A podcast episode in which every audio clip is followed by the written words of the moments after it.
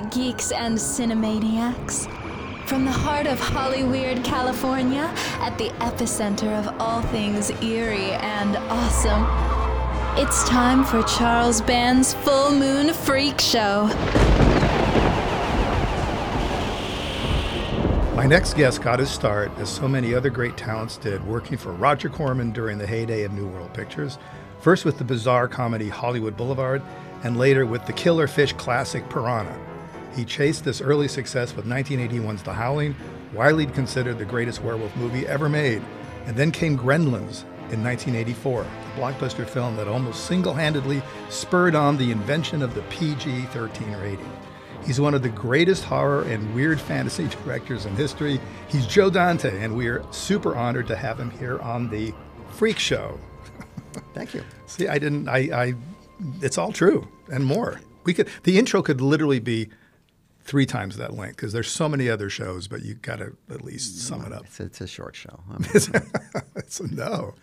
So thank you for being part of this. oh, thank you for having me. And and um, I have to begin with Roger Corman only because he was here two weeks ago. We spent an amazing hour. Roger and I go back not as far back as you guys, but about 1980, 81. I rented his um, the ex lumber yard in uh, Santa Monica, and I made a movie there called Ghoulies, which was very successful. We became friends ever since, and of course, I grew up watching his movies. And he's the only guest so far that made me feel like a kid because his first movie he made two years after I was born. So, you know, the guy's 96. When did you meet Roger? I well, I was a fan of Rogers. I, I, I was a fan of his movies uh, even before I knew who he was. I discovered I had seen so many of them, uh, and I saw them, you know, when they were new, which is dates me a little, uh, starting in the fifties. And uh, so when I went to college, uh, there was a, a competition uh, between Roger and Jean-Luc Godard as to who had made the most movies. Really? And, Oh, I and, didn't know uh, well, not not consciously, but am- among critics and Right, fans right. and stuff. So uh, I had Roger Corman buttons made for people to wear, so, so that you could identify yourself as a Cormanite as opposed to a Godardite. Whoa. And uh, I took the liberty of sending one to Roger. And uh, he sent me a note back saying what good taste I had. uh, and then I got uh, I got um, a 16 millimeter rental company called Herlock Cineworld to put out some of his film group pictures that he had made, the non-union pictures that he did uh, when he was wasn't working for AIP Right. and um, they became popular on college campuses. So I, I, I, he sort of knew who I was before I knew who he was. What a But way to intro yourself. but, send, send uh, the dude a pin. my friend Jon Davison went Mm-hmm. out to New World to work as uh, in the publicity department, and uh, he asked uh, Roger if, if he could bring me out to do tr- uh, trailers Hmm. and TV spots. Now, the only caveat to that was that I didn't know how to work 35 millimeter equipment at all. I had only made a film called The Movie Orgy with John. It was a seven-hour compilation film of all, of, it was all 16. and There was only one print, and it was a found footage movie basically. It's called the movie Orgy. The Movie Orgy. How did I miss that? Well, it was uh, it was pretty popular in the East Coast for uh, a little bit during the late '60s. Uh, it was seven hours long, Wow. and uh, the great thing about it was that if you walked in and you sat there for a while and then walked out and came back, you hadn't missed anything. uh, it, it was it was a, a whole it was a whole bunch of different features that were cut up in different order and interspersed with commercials and pieces of other strange detritus children's films, the cartoons and sh- and uh, TV shows that, that college kids only dimly remembered. But then when they saw them, they would go, "Oh yeah, I remember that." And plus, they would all get stoned and they would drink beer, and it was it was great. It's popular. Uh, anyway, that was my. that's all I knew about making. What year films. was this, more or It, less? was, it started in '68, and Wow. I didn't go to work for Roger until '73. So, uh, but by then I still hadn't learned anything about making films. Right. Anyway, I I came out to California and uh, I was left in a room with a print of Jonathan Demme's movie Caged Heat and a moviola, and expected to emerge from that room with a trailer. Wow. Now, luckily, I knew a lot about trailers because I loved trailers, and I was even collecting them. So I figured out, kind of uh, largely on my own, with some help from a couple of other editors, how to make it all work and how to use the synchronizer and how to do the splices and take the stuff to the dupeteria and bring it back. And it was, it was, but, but as with all Rogers proteges, you learn on the job. Right. You learn because you have to. Yeah. Uh, the, the, the question and problem are laid out in front of you, and it's up to you to solve them. Yes. And if you can, then you can go on to the next step. Right. And so I uh, took my miserable rough cut uh, to the uh, screening room. I, I've been there. I, I know the Nosseck screening. Uh, room. where Howard Hughes used to uh, Yeah. lock himself Yeah. in and watch Ice Station Zebra over and over. Uh, and uh, anyway, they, we, we ran this farrago of stuff, and, uh, and Roger um, did not fire me. Wait, this is the trailer you're talking This is the about. trailer. You ran the trailer. The trailer Okay. for the rough cut of my trailer. Right. You know, rough cuts are even Yeah, yeah, yeah. harder to watch than other cuts.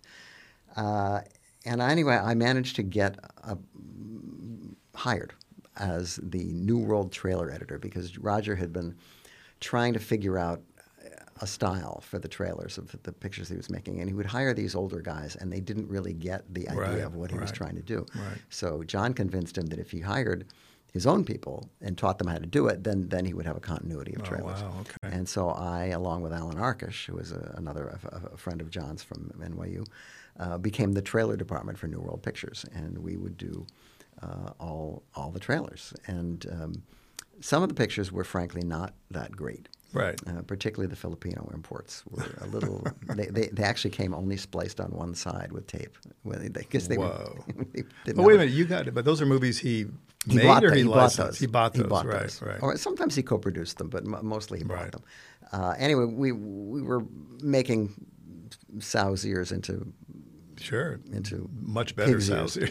Uh, uh, and, and at a certain point, we said, you know, you do learn a lot about uh trying to make haiku out of a Right. out of a, a movie. And, and when you analyze a scene and you realize you're trying to take a three minute scene and you're trying to cut it down to t- 20 seconds, you realize what shots you don't need and still be able to get a spatial relationship. So we started to figure out uh, that, you know, maybe we could make a movie uh, because we certainly could make a movie as good as some of these movies that we were getting.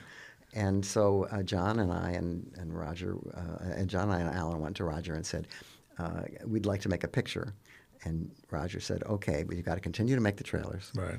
uh, while you're doing it. And it's got to be the cheapest picture we've ever made. Right. that sounds perfect. And, and we, had to, we had to figure out how are we going to make a movie that's releasable uh, with the tiny amount of money and time that we have. And this is back in the day for people who maybe don't know the timeline. This is all film. This is all heavy lifting. This is editing. This Oh, yeah. is not This is the old- the old together. ways. The old ways. the old ways. And uh, so we came upon the idea of what if we made a movie about a movie company making movies that use all these different action scenes from pictures that Roger had already made. Right. And so we, he, was making at the time a bunch of movies about teachers, a bunch of movies about nurses. They always Right. took their clothes off. Yes. Uh, and Exactly. That's And so we plot. said, well, we'll do one about starlets. Right. So we made a movie that was then called The Starlets, and it was done around footage from Filipino war movies, Other movies fiction Roger movies, uh, Big Bad Mama Right. kind of movies, Right. and um, and so all we had to do was to take our actors and dress them up uh, as the actors in our clips, and then use the clips and then Right. cut back to our actors in our in the same clothes, and so uh, we made this ridiculous movie.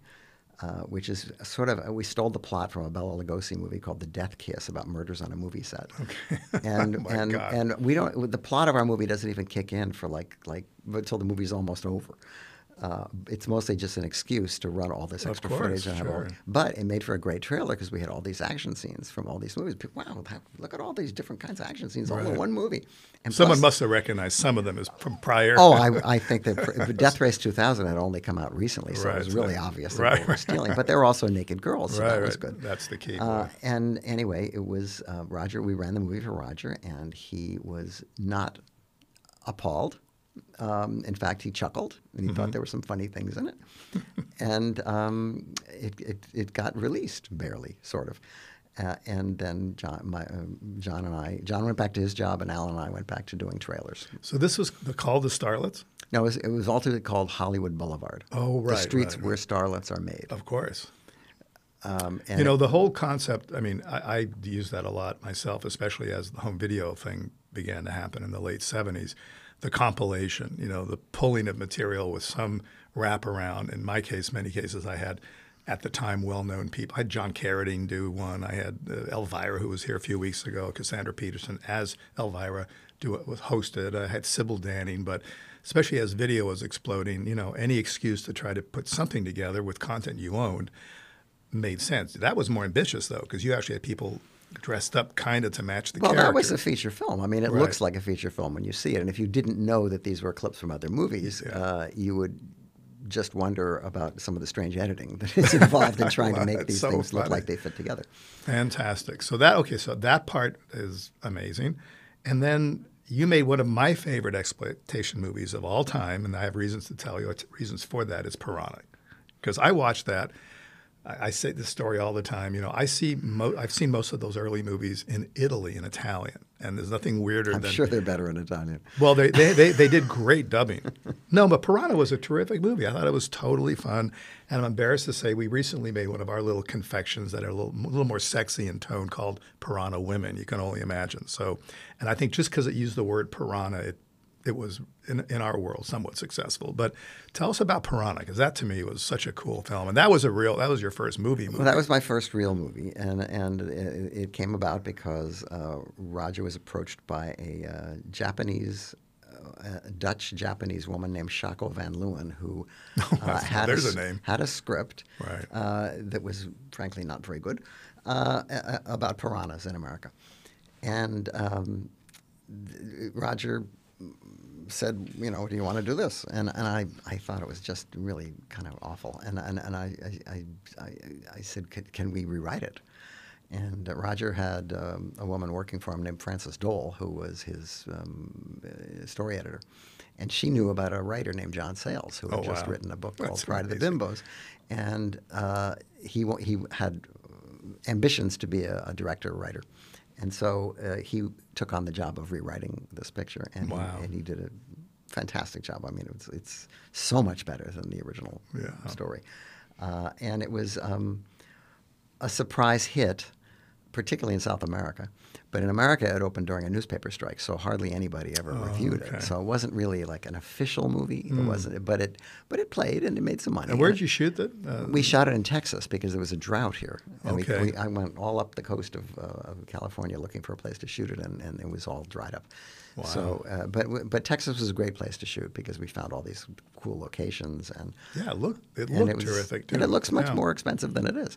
So that was a Uh, big what- hit for what Roger. We, yeah. What we didn't uh, figure out how to do all that well was the piranhas themselves. We had. Uh, we, we, we, we got some we managed to work some great puppetry with the piranhas and do some terrific close-up shots of piranhas eating you know breasts and legs and, What? and- oh yeah No, I know. I'm just kidding. and and and in fact, when when we had to, uh, the, the movie, the entire movie was contingent on whether or not the special effects were going to work. So we had to be, we were at the bottom of the Olympic swimming pool at UCLA, and um, a USC, USC, and um, doing all these tests, and then coming back and looking at them, and they didn't work, and do another another test. We had a mechanical fish that, that blew up. Um, and Roger would look at these tests, and, and finally we managed to get something we thought was pretty good by speeding up the frame rate. And so Roger was sitting at Nosseck's watching this stuff, and we had like a half an hour of footage. And finally, we, we, he, he passed, and he said, "Okay, fine, we'll we'll go ahead and make the movie." And I said, "Roger, don't you want to wait and see the breasts get eaten?" And he looked at me and he said, "Do I have to?" and said, no. And so he greenlit the movie. That is a great story. And then some years later, this unknown director guy made a sequel to it, right? Uh, Jim Cameron did uh, make a sequel that was produced by an, an Italian uh, producer because the original producers went to. but wasn't it a Corman, a New World release, though? And I don't or maybe think not. so. Maybe no, I don't think Okay. so. That's Um, interesting. Those rights. And Jim. I, I, I, Jim asked me what I thought of the movie, and I said I thought you did a great job with the people. But you know, it was a flying piranha movie, right. And as Jim likes to call it, the best fl- flying piranha movie ever made. Uh, and um, it, it's, I don't think it's on his resume. Okay. oh, well, well, oh, like, what can you say? It should be on his resume. I mean, you know, But it's been on. since remade by Alexandre Aja. I know. Uh, and uh, you know, all, all we did was have our piranhas eat breasts, but these piranhas eat pieces. Oh, okay, that's horrible. Horrible. See, that's that's where we go too Some far. people think it's a step up, but I guess no, it's, it's not a step on up at all. Look at it. So, how did you become so incredibly knowledgeable about cinema and history? I mean, you really, I mean, A misspent youth. No, no. I mean, something must have happened really early on. I know you love uh, Universal horror movies as I do. I mean, if you go into my office, I've got my favorite posters hanging there. So, was that the beginning as a young kid watching those movies? And when I TV, was a kid, I went to the movies religiously. Right. I mean, uh, I loved going. To, at first, I loved cartoons, and then I started to stay for the features, and I started to love features. And uh, this was the early '50s when there were a lo- a lot of Atomic Monster early movies. fifties. Uh, you're, Yeah. you're younger than me. What are we talking about? You, No, you're- I'm not. Early fifties. You were going to movies as Yeah. a five-year-old. I was. I was born in 1946, so Okay. so I was. Uh, I, I saw them when I was like seven, Okay. Okay. and it was pretty scary. That's a scary movie for a little Um, it was a scary movie for a grown up. Right, But right. Uh, during this period, there was a, a lot of stuff that was aimed at kids. The, the 50s was a kid oriented world. And and Corman's movies started coming out in the. 54, they did, but not until sort of the mid to late. But Right. but the but the early 50s were dominated by Disney and uh, and you know Davy Crockett and all those Right, all those right, crazes that the kids and, and television. The, and television finally came in, and and all of a sudden you could see things on TV. Right. And uh, a lot of old movies were on TV. You know, The Yeah. Val Lewton movies were on TV, and um, I just.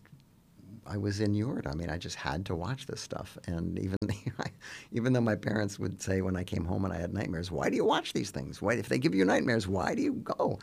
I have to. I have to see these things. Let me ask you, as a kid, then, okay, I get that, similar.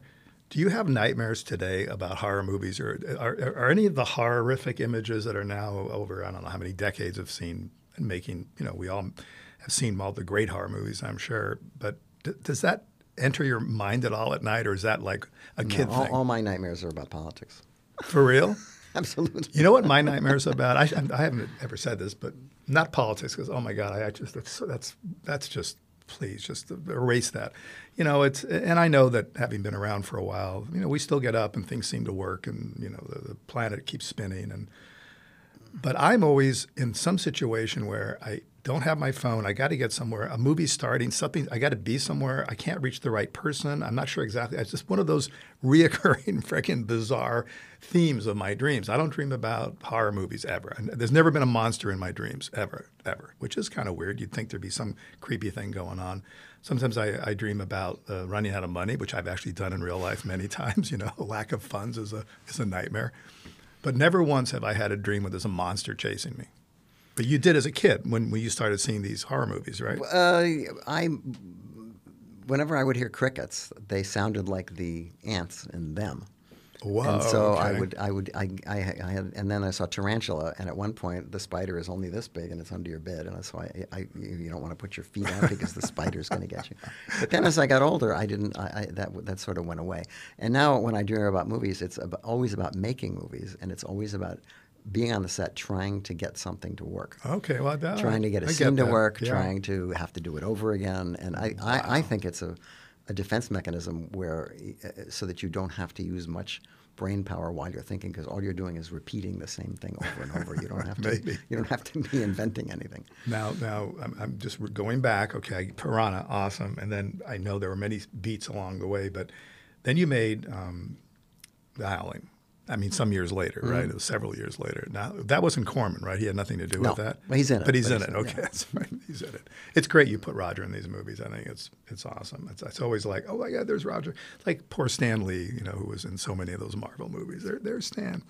Um, so tell us a little bit about um, The Howling, because that is a terrific. Well, I was supposed to. I was I was making a picture called Jaws Three People Zero at um, Universal, and it looked like it was going to go belly up. And uh, my friend Mike Finnell, who I mean, was- you were preparing to make this movie. I was I was hired to do it. I mean, this is a movie that was going to be made by uh, Zanuck and Brown in conjunction with the, Amer- the National Lampoon. The problem is okay. that the two sides wanted to make different pictures. The National Lampoon wanted an R-rated comedy, and Zanuck and Brown didn't. They were very worried about ruining their franchise. Right. And so there was a lot of tension and a lot of argument, and it was it was uh, pretty unpleasant. Uh, but it was going to be my first studio picture. Oh, wow, Okay. But. I really felt like I was getting the runaround. And um, my friend Mike Finnell, who had worked with me on the other two pictures, uh, was at AVCO- AVCO Embassy, and he was uh, working on a picture called The, the Howling, where they were going to fire the director.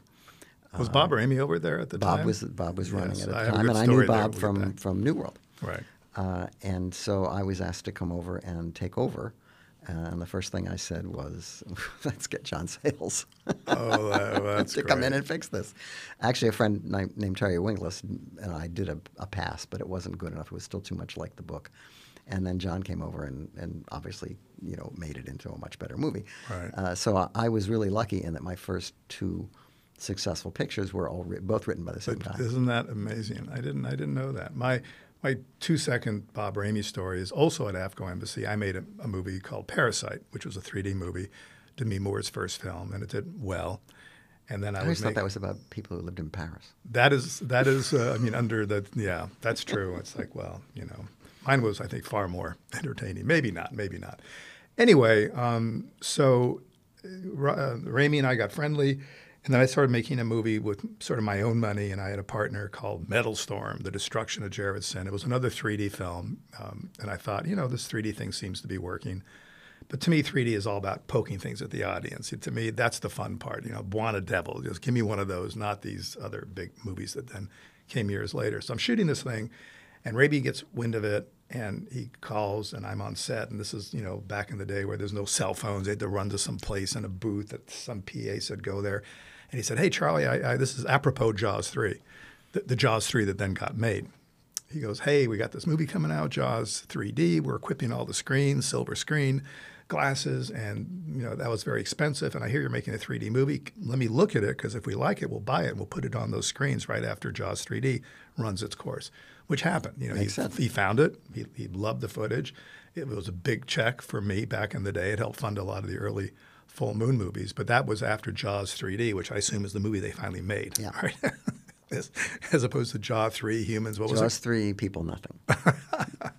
I want to see that movie. yeah, well, it was uh, it was actually written by uh, John uh, Hughes. You know, Oh, who then became a Yeah, very yeah. successful director. Oh my God! All right. Well then, um, anything else in that period before we go a little further down the road to '84? Anything else that was uh, amusing, fun, I- bizarre? I can't imagine what it would be. Okay, because you sort of segued pretty quickly into Gremlins, right? That was Well, sort of two actually, I segued later. into the Twilight Zone movie. oh uh, God! which oh, I was working on when uh, first I was asked to do Gremlins, and while I was preparing Gremlins, which is a very complicated movie because they wanted it to be low budget and it had all these effects. Really? Wow. Uh, I was I, I, I got the Twilight Zone movie, so um, I was I was shooting that while working on One of the episodes, right? yeah, shooting an episode, and then um, and then you know all the all the uh, Cirrus that came along Oh, with that really? particular movie. Such a- yeah. um, but it was it was great for me because and, and George Miller, who we, we kind of got the the best out of that experience. Um, and then when Gremlins came along, uh, the idea was that um, Stephen wanted to make a, uh low budget horror film because that was obviously what I was known for. Right. And that's how I guess I got the job. Uh, and he wanted to shoot it in um, Oregon at the Osmond Studios um, because I guess they were doing non-union work there. Oh, okay. Uh, and, but then when it when we started to really talk about how we were going to make the movie, it became quite apparent that we weren't going to be able to have these grumbling creatures who were dominate the entire movie. We aren't going to be able to do them for $1.98. I mean, this Right. is going to take some effort and some money. And so uh, he took it to Warner Brothers. And, so, and, and so it became it became a studio. Oh. So picture the low budget horror movie became, became a studio. studio. picture. It was still a low budget studio picture. It was only eleven million dollars all told, but Mm-hmm. uh, but it, it, we could never have made it as like The Howling, you know, Right. and that kind of a budget. Mhm. It just w- wasn't going to work. Uh, and so we did a lot of R and D and tried to figure out how to make the stuff work. We were going to at one point we were going to put gremlin heads on a monkey. That didn't work. um, For real? And so it ended up Really? up. Gremlin heads on a monkey? Well, we thought, you know, maybe, you know, and, You and little- little lucky moment, the the monkey monkey would- disagreed. Yeah, I'm sure. Uh, and so we ended up doing puppets, and uh, it was the. but they were terrific. They were Well, terrific. but it was rod puppets It was hard primarily, right? Uh, rod puppets and Yeah. uh, lots of puppeteers underneath the set. That was my life from that point. I mean, I've made so many puppet and doll movies. That's it. and you know how hard they are. Very hard. And Very uh, hard. and today, even if you use the same techniques, all you'd have to do is do another pass, and you could CGI them Right, all out, and they right. could, the puppeteers could be right next to the puppet. For a lot of the early Puppet Master movies, all dolls, the movies I've made over the years, it was all the sets, people hiding, poles. You have to design the set yeah. around the fact that you Yeah. have to hide the puppeteers. That's right. You know, and that, That's right. that that limits your choices about a lot of things. Yeah, but those are great organic effects. I'm not a CGI fan, so um, I Well, I not. think CGI has its place, but Yeah, uh, I, I, I've seen some really good CGI. But I think that in, in conjunction with practical effects is the best use of it. Yeah, no, I would agree with that. You, you can use a smidgen of it, but when it's all CGI, I just feel like I'm looking at a video game or a cartoon. I just remember watching one of the Hobbit movies, and, and I remember there was a, a, I guess, a Hobbit in a uh, conveyance of some sort Okay. with wheels, and it was bouncing around, and it didn't have any weight, and it it, it, Right. it, it had a, an, a disembodied animated cartoon feeling, Right. and it was nicely rendered. I mean, it looked mm-hmm. real. But it didn't have any gravitas. It didn't have any, you know. It's it like just- all those scenes in movies when someone picks up a suitcase and it must weigh a obviously pound. there's There's, in nothing in Yeah, there. right. right. It's like, okay, guys, put something in there. But yeah, it's all that sleight of hand. So, but Gremlins, that that was such a huge hit. I mean, what did you, as a young filmmaker, finally having a big hit on your hands? What was it that that you were? I mean, how did you celebrate? How did you feel, or were you just focused on? The I was movie? just as shocked as anyone. Really? yes. Really? Nobody. We, you know, we we ho- we hoped that it would be you know a successful movie because it was you know because of its auspices. but Right. We had no idea that it would be as big as it was, and the fact that it opened big and then got bigger the next week, which is a the sign of a blockbuster, uh, was amazing. I mean, here I was. I almost got my. Uh, picture on the cover of Time magazine, Wow. but the Falkland Islands happened, and I Oh, got I got relegated to the back page. Who remembers that? I shouldn't be so Exactly. mean, but like, come on. So, but then, okay, so I'm just curious now. Okay, movies, history. So now you're like this dude. You, you- you're the director of Gremlins. It's making a ton of money. Everything's like exploding with awesomeness. and what did you do to have fun? Was there anything? Did you buy something crazy? Did you travel? Did you do anything with finally some dough? Or Well, I'm just one- curious the human side of One it. of the great things about being a filmmaker is that when you travel, you usually get to do it on somebody else's dime. Right, So okay. with Gremlins, I got to go all over. I got to do the Deauville Film Festival and all these festivals, and Right. you know, and and and, uh, and, and and particularly because uh, the way that pictures were done at Amblin was that they did all of the foreign uh, dubbing themselves, which Oh, okay. meant Interesting. that we were involved in choosing the actors and rewriting the dialogue, Right. and all the dialogue was carefully retailored to whatever um, Language. country it was going to play in. Interesting. So when the Gremlins are in the bar singing songs, they sing German beer songs in Germany. That's great. You know, and and and the, and, and the gags are tailored toward the pop culture of whatever That is area so it's cool. be, and that's one of the reasons why that picture was so successful worldwide. again, growing up in Italy, I saw so many wonderful movies first in Italian, and I saw all the Clint Eastwood movies in Italian. You know, and uh, because they were they, they go through such care there to dub these movies, I didn't know about the the Gremlins thing about the music. There's always an actor usually who plays the same Right. role. So there was a guy I forget his name who was always Clint Eastwood's voice. You know, so you get used to that voice, even though you know I know it's a dub movie. Then you come back and you start watching Fistful of Dollars with with Clint's real voice. It's like, wait a minute. But um, no, they there there are some countries that do an amazing job at dubbing the movies. Well, an I- amazing job. they they used to do a better job everywhere, Oh, even in. America. I mean, all, all- the, the dubbed version of Eight and a Half Hmm. is, I think, superior to the, the the title version because there's so much overlapping dialogue in Oh, the movie that you don't even pick all of it up unless Right. you can hear it actually spoken. Right. And that version of the picture has completely disappeared. really? Yeah, all the criterions and everything. There's no English track. That is odd. Really strange. Someone can't find a copy and I, I have a 16. I've, I've said, you know, you can use my track, but nobody seems to care. This is a huge jump cut to more or less modern day, but I'm, I'm you know, you, you've done such an amazing job with um, Trailers from Hell. and I have to thank you for between you and Larry Karaszewski finding this little Foxtrot trailer, which then through just good luck, we managed to find the negative was sitting at UCLA, UCLA I- Film I'm- Archives. I'm- i was both Larry and I were really thrilled about that because I mean it's I'm it's- not that thrilled because No, it was a terrible movie. I know that's it's not the point. It's it's film history, and to be able to do something where you can actually save something, Right. And and and as you well know, the worth of a movie is not judged the year it comes out, Right. and maybe not even ten years after it comes out. Yeah. I mean, there are movies now that we revere that were spat upon That's true. when they were new, But millenniums now- will have to pass before anyone looks at Last Foxtrot and go, "Oh, that, that's a clever movie." Nonetheless, it was my first silly movie. It's a building block Yes. in, the, in the film firmament, and it deserves to be. It, it is a yes, it is a building block, and everything that I learned not to do is in that in that experience. well, you can you can you can use it as a teaching aid. Then. But you know, it's for people who don't know, I literally I kind of erased it from my resume. So when I made my first official horror movie, Mansion of the Doomed, that was movie number one because I number all my movies, and therefore we we just numbered films, and no one ever really talked about Foxtrot because I it just got erased. I threw all the elements out. You know, little did I know the negative, which was left at some lab that went defunct, wound up at UCLA. So for 40 odd years, no one's even thought of this thing. So anyway, now it's back in the fold, and we call it number zero because I started numbering the movies literally on the you know number one, number two, and now I'm number 363 or whatever it is. But you know, your trailers from Hell, and, and we we had some of those shows up on our streaming site for a long time, Mm-hmm. and it's so great for people who've not seen these. I mean, where do they find them on YouTube, more or less, or how do people? Uh, they're on YouTube and they're on our website, on your website? trailersfromhell.com. So tell people where to find this stuff because we're Well, it's we tra- is our website where we have uh, uh, we have columns, we have a lot of interesting stuff. But if but if you just go to YouTube, we have a YouTube channel as Right. well, uh, and uh, we've done. Whew, boy, uh, an incredible number of films, and many of our trailers didn't exist until we started to revive them. They That's weren't already on YouTube. We, the, YouTube had to come to us and say, "Well, we Right. run your trailer." For people, the few people, maybe just few who don't know, Trailers from Hell is not just the trailer. It's well, explain what it is. You're the creator. Well. I had a I, I I started out in trailers and I like trailers and, and I had a, a collection of trailers and I thought, well, you know, my, I, maybe some of these might be interesting. I could put them on the internet, and then I realized, well, anybody could do that. And I said, well, what if I just did a couple of commentaries on these movies uh, using the trailer? Because Right. it's like short attention span theater. I mean, the trailer's only three minutes long. Right.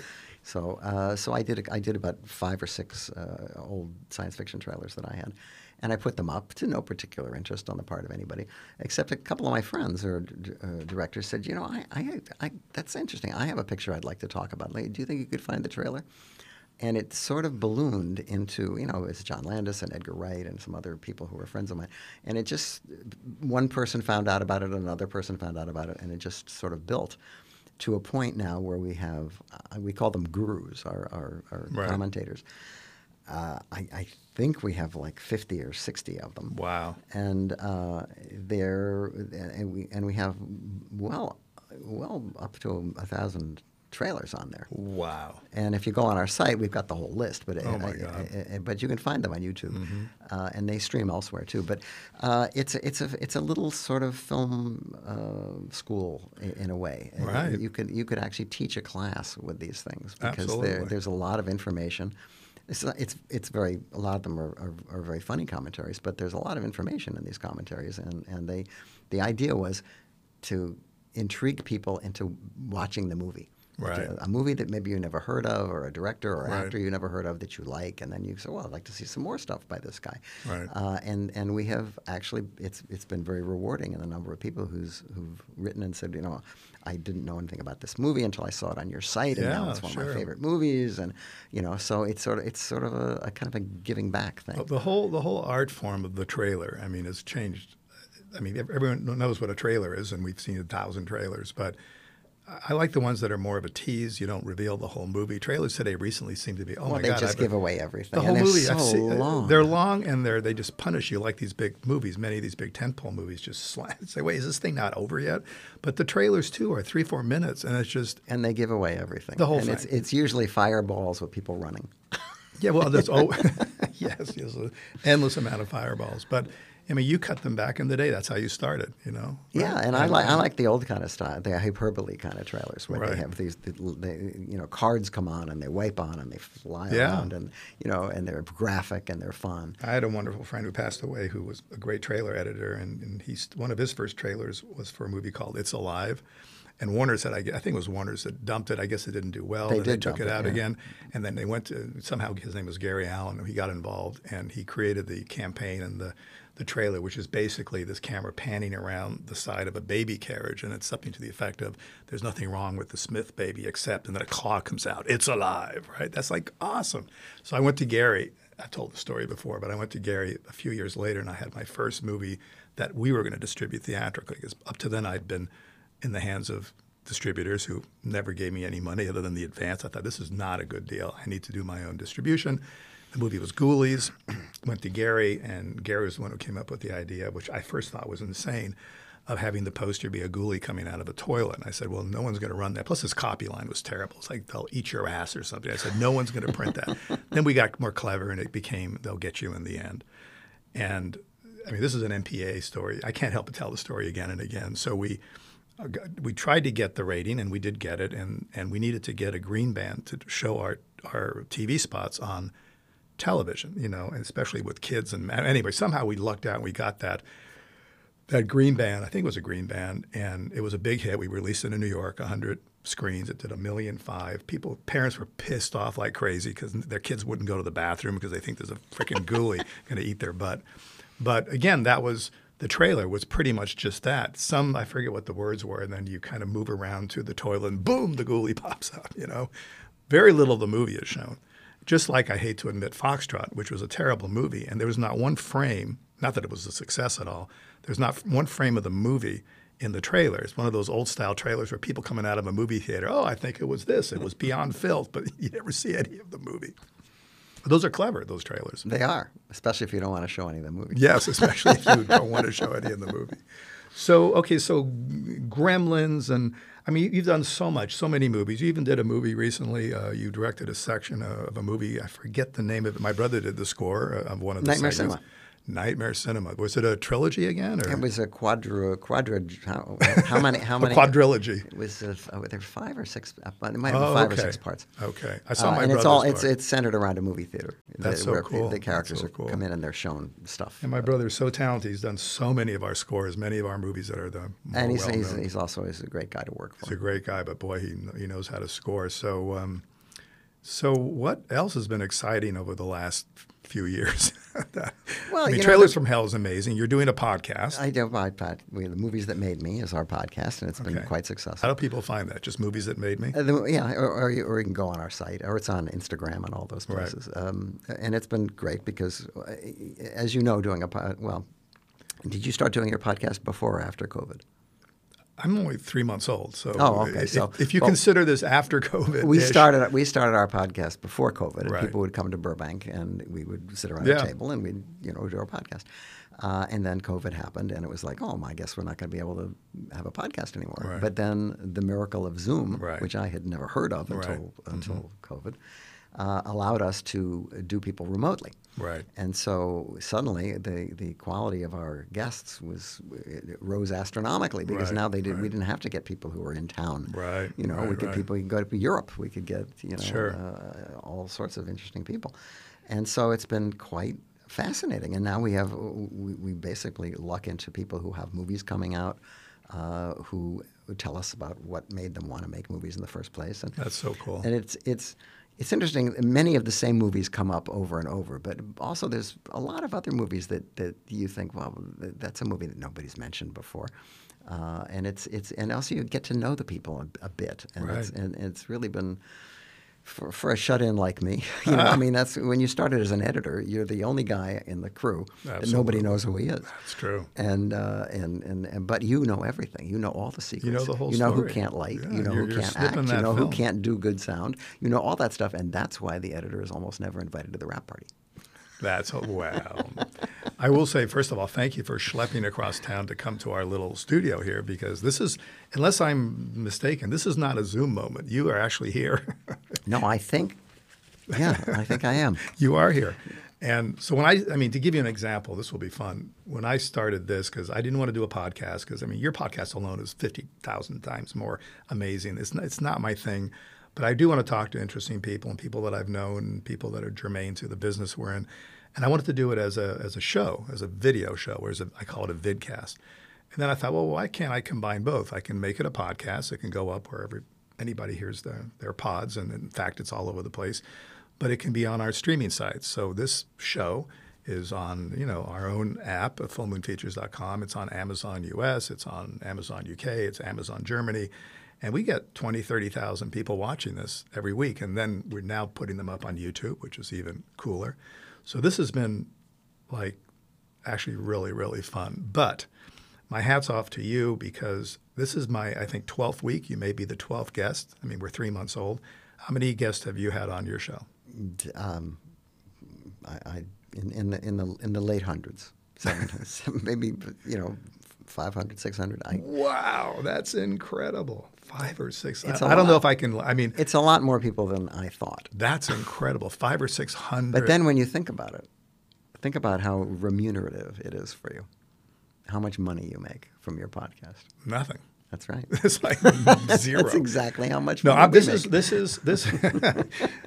this was not about oh let me make some money. I just think this is fun for fans to connect. People listen. You know, you've made amazing movies. We've had Roger Corman, Elvira was amazing, Cassandra Peterson, Joe Bob Briggs, who's an encyclopedia. I know of- Joe Bob. He, he's he's great. John Carpenter was my first guest. So these are people that just I love talking to. You know, and so hopefully that shines through. And I think you know filmmakers and a lot of our fans are are, are people who want to make movies, who are budding you know writers and composers, and you know I think they. They're going to get so maybe it is somewhat of a giving back thing, but, Well, I I- but that's not my motivation. I just want to hang out and talk to awesome people. No, I, th- I think the I think the secret of a good podcast is, is, is finding interesting people that you want to Right. talk about. I know when I was on Illeana Douglas's podcast twice, and, mm-hmm. and that's that's her philosophy. She Right. just wants to talk to people who are interesting to talk That's to. That's it, right? And And, it- share that in a way with fans who go, "Oh, wow, I didn't realize all that stuff." Yeah. You know, Yeah, well, you do get some intimate sequence from people, but they usually only when they sort of pop out like inadvertently. what kind of? Give me one. uh, I'm not wearing any underwear. well, okay, that's not that intimate. I mean, let's go with. Um, intimate, I think. so in your movie, I'm going to talk about silly stuff now. So in your movies, because we were talking earlier, I, I had John Waters on, and I'm a big fan. Now there's a filmmaker with an incredible history. I mean, just he's been everywhere, and, and I love a lot of his work. And it's actually fun that he's going right to the Bill Maher show after this, I guess, tomorrow. Uh, and, and, you know, like, yeah, we talked about Bill Maher. So anyway, uh, one of the things we talked about is how things have changed so dramatically with back in the day, you know, boobies were flying around. These movies had a certain amount of, you know, a vampire movie, there's a girl in the thing and the and now all that is really I don't want to say dried up, that sounds wrong. But now, I mean, a lot of the cult movies that we license, not so much my movies, but movies that we've licensed, wonderful movies, Franco we mentioned earlier, Jeff, Jess Franco, we can't put them up on these sites. Amazon won't have these movies up. Tubi won't have these movies up. Tubi is now owned by Fox, and we love Tubi and Amazon because they're carrying this show. But um, the things have changed so dramatically where blood, no problem, heads exploding, guts flying out, language even, but man, a few extra boobies, bummer.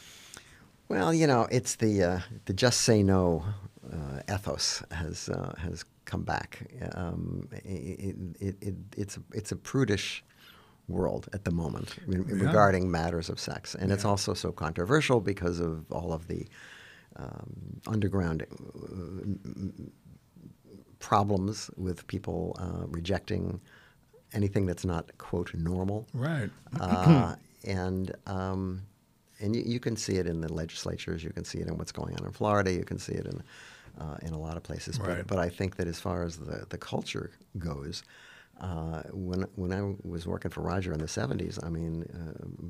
Uh, Nudity was de rigueur. I mean, you, you, you couldn't Absolutely. make one of those That's kind of how I. pictures without. I mean, I started in the '70s. How could you have one of these exploitation movies without a few girls running around? The plot of most of these movies had No, something that, that was the. But you, you got to remember that that, that was uh, that happened right after the introduction of the rating system, which allowed them to have uh, nudity, Right. uh, which had previously been very Right. carefully managed, uh, and now it was like it was uh, open season. Anybody could and and.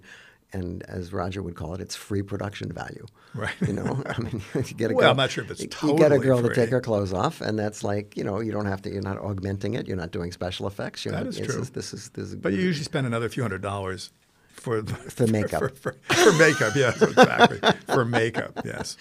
Um, it, but you know, it's it's these things go in cycles, and uh, this cycle is definitely I don't think this cycle is going to end. And, and and you know, it's what look, it's we still managed to create some pretty cool entertainment, but it is weird how in the 70s especially in the early 80s you know movies that i made i'm not sure if any of your movies had any extra it was your, your movies were more they didn't have a sexual thing going on. Well, for the, the Howling has some nudity in it, but um, Right, but for the most part, no. I mean, I was I was doing largely PG Right, kind of things at the time, but uh, but that didn't mean I didn't want to see a Ken Russell movie. I mean, you know, I mean, it- right. it- it- but. Uh, it's it's a different uh, atmosphere right now, and Yeah. also coupled with the fact that we're not shooting or projecting on film anymore; it's all digital. that is true uh, do you miss the film a little bit or I, I miss the uh, well I, I miss the editing I miss Right. touching film I Yeah. when people, people come into my editing room I'd have film hanging all over me uh, you yeah. know and, and you know the, the the idea of being able to judge the length of a scene by going like this and seeing how many frames there were um, and uh, you know you gained a facility for that after Right, a while right. but um, I, I can't deny that it's so much easier to, to be able to use the machine. but a lot of these shortcuts, I think, are. I mean, look, we- we're not going to go back to film. It, it cannot happen. So we both know a bunch of tricks and things that I grew up as a, an apprentice, which are completely useless training, useless information. My dad had me do everything on set. Uh, in the editing room, I even numbered negative with a white ink. Uh, anyway, so all that stuff. Mm-hmm. Edge is long- numbers, yes, that's- all that stuff is is long gone. But um, there was something I think different, even as a director making these movies that we make on a small budget. You know, being careful with the film, the short ends, knowing you have 200 feet left in the scene and you have to time it. Now it's just you just let the thing roll. well now you don't even have to say cut you No, can just leave yeah. it on and just right. Slice it all out later That is true. That is true. All right, so all that, you know, obviously has changed, but at least, I guess, in a way, if you forget the, the, the traditional running time of a movie in 80 minutes or 72, which is about Well, as that low. was a long time ago. That was a long time ago. Now it's just entertainment, and you talked about it's a short attention span with a trailer of three minutes. Well, now we got TikTok.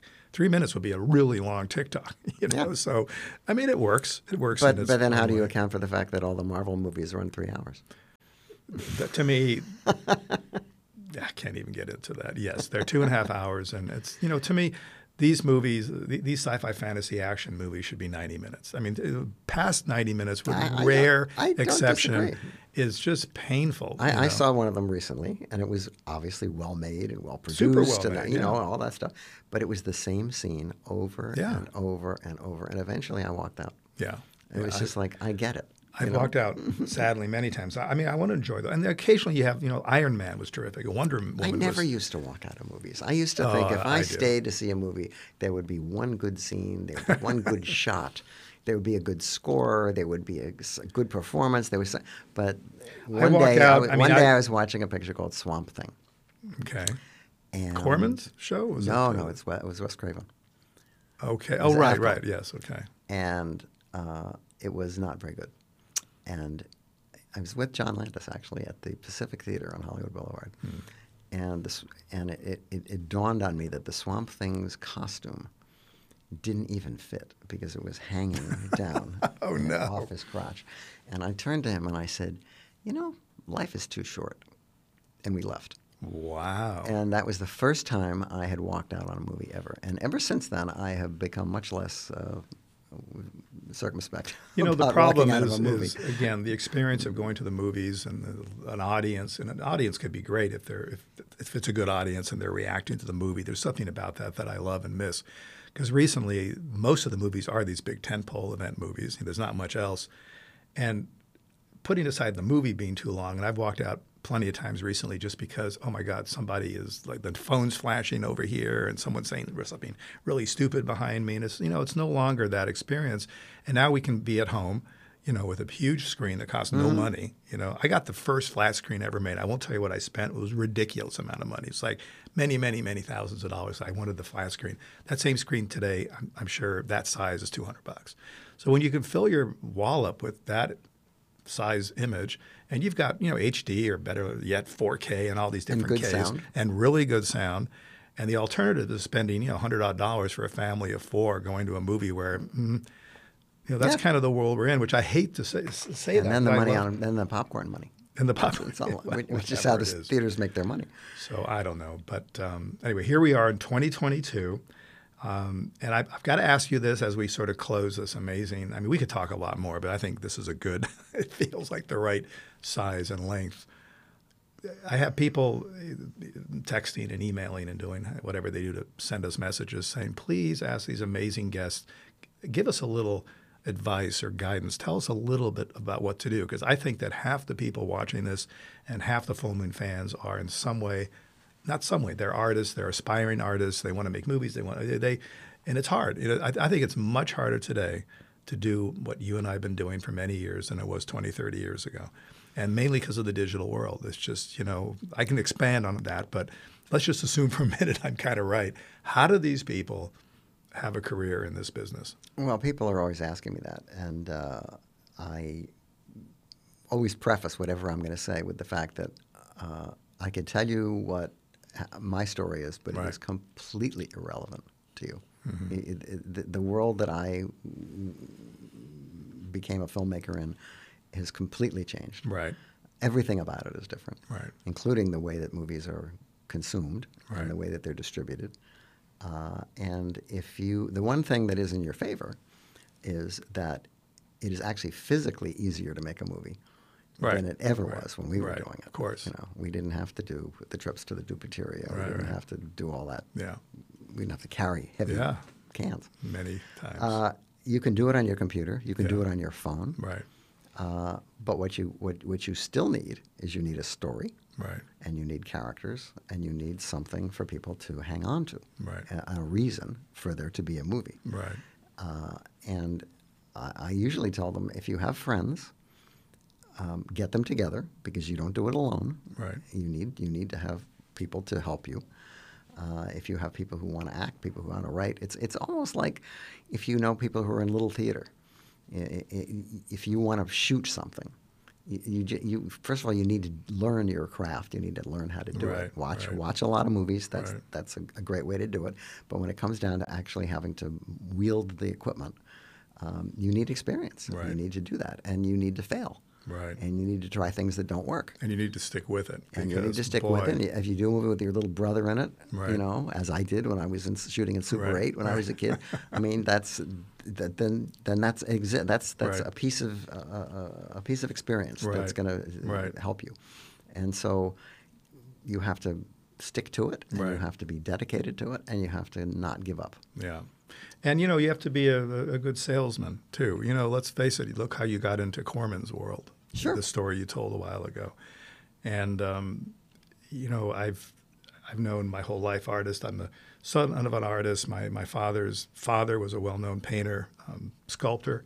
The reason why we're all here and alive is he got a gig from the White House and he went to do a bust of President Roosevelt. And luckily, that was during a time when good thing not to go back to Europe, World War II. So I've met so many and I've talked to so many, and uh, many of them who fail, they may be wonderful at what they do. They can't sell, they can't promote themselves. You know, you have to be able to be a bit of a huckster too. I hate to use that word, but No, you, it's you have to go out there and know how to sell. You, your and that and thing. that that, uh, that comes into ego and uh, confidence. you Yeah. and you, you have to if it, even if you don't have confidence, you have to fake it. Fake it. Yeah, yeah, totally. Hey, People it's have all to good. think you think you know what you're doing. That's I why they often say you should print the first take. That's On right. your, on your first movie, say just print it. Now, Just of course, it. if the camera fell over, then that makes you look stupid. Yes. But if, if it's halfway decent, you just have to. The crew wants you wants to believe that you know what you're doing. Absolutely. And uh, and they will be they'll be on your side as long as you look like you know what you're doing. question. So I've made hundreds of movies. You've made tons of movies, and this is does not relate anymore to the digital world. But back in the film world, they would always yell, "Check the gate." Now, why would you check the gate? Before you give me the answer, the, the film rolls through the camera and the gate. Well, well, explain it. You tell them what it means when when, when the cameraman or the AD goes before we move on. Check the gate. Well, sometimes uh, in the gate, which is where the film goes through, Right. uh, there can be a hair.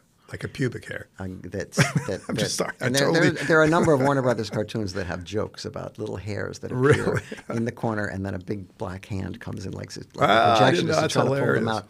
Uh, but also, uh, uh, hairs can scratch the film. Right. And so when you check the gate, it means that the film is, is safe and Right. you can send it to the lab. No hair, no scratches. There's nothing wrong with it. Okay. But we don't do that anymore There's no gate. because there's no gate. There's, Well, there's, does that mean there's no hair? No gate. So here's my question. I've made whatever, you made all these movies. Have you ever had a, an experience where there was a big hair in your film and you, oh, we should have checked the gate. Oh, there's a hair in the middle of, uh, ever. I can't say that I have, although I have had experiences where the, the film was scratched. Uh, and uh, I did a picture called Matinee, and there was a nighttime I scene love Matinee, with John Goodman that was right side of the theater, and, and there was a big line right through the middle of it. And uh, but it was such a good take that I, I I said let's spend the money and let's have it let's fix it digitally. And this was 19. God, what was 90 it? something. 93. Uh, Right. And uh, and uh, so they managed to make a pretty good composite Good for shot. of you the thing. to but, that But I can. I can always tell when I see that scene that it's a little degraded. Really? Yeah. William Castle. Yeah. I mean, I'm a big fan, and so are you, right? And so Matinee, is John. Isn't that sort of the uh, right? That's, that's very, very true. Check the gate. All right. Well, listen. On that, I, I super appreciate you being here. Seriously, this is so much fun, and I recommend to everyone watching check out Trailers from Hell. Check out your 700 episodes of your podcast. So we got 12 here. I'll, You're I- working on it. uh, yeah, it's, you it's but you must be you. It's physically impossible. You couldn't have done just. We're doing one a week because we're shooting this, and I'm making movies. It's pretty. We've been doing it for a couple of years now. yeah, but the math isn't. No, you must have been doing several weeks sometimes because. Oh, we did. Yeah. Yeah. But then we take a week off. Two years, fifty. What is it? 104 weeks. But you've made hundreds. So I have done hundreds, but I don't know exactly how many hundreds. So I could I could be exaggerating. Could be too, more, We're in le- Hollywood. Less That's- hundreds than I thought. we're in Hollywood. It's totally okay. Thank you so much, Joe. I appreciate it. Thanks, John. Thank you. Ciao. That's it for this week. Remember to follow The Freak Show for free on Apple Podcasts, Spotify, or wherever else you get your podcasts from. And be sure to watch our video version of the show on Full Moon Features and Full Moon's Amazon Prime channel. See you dudes next time.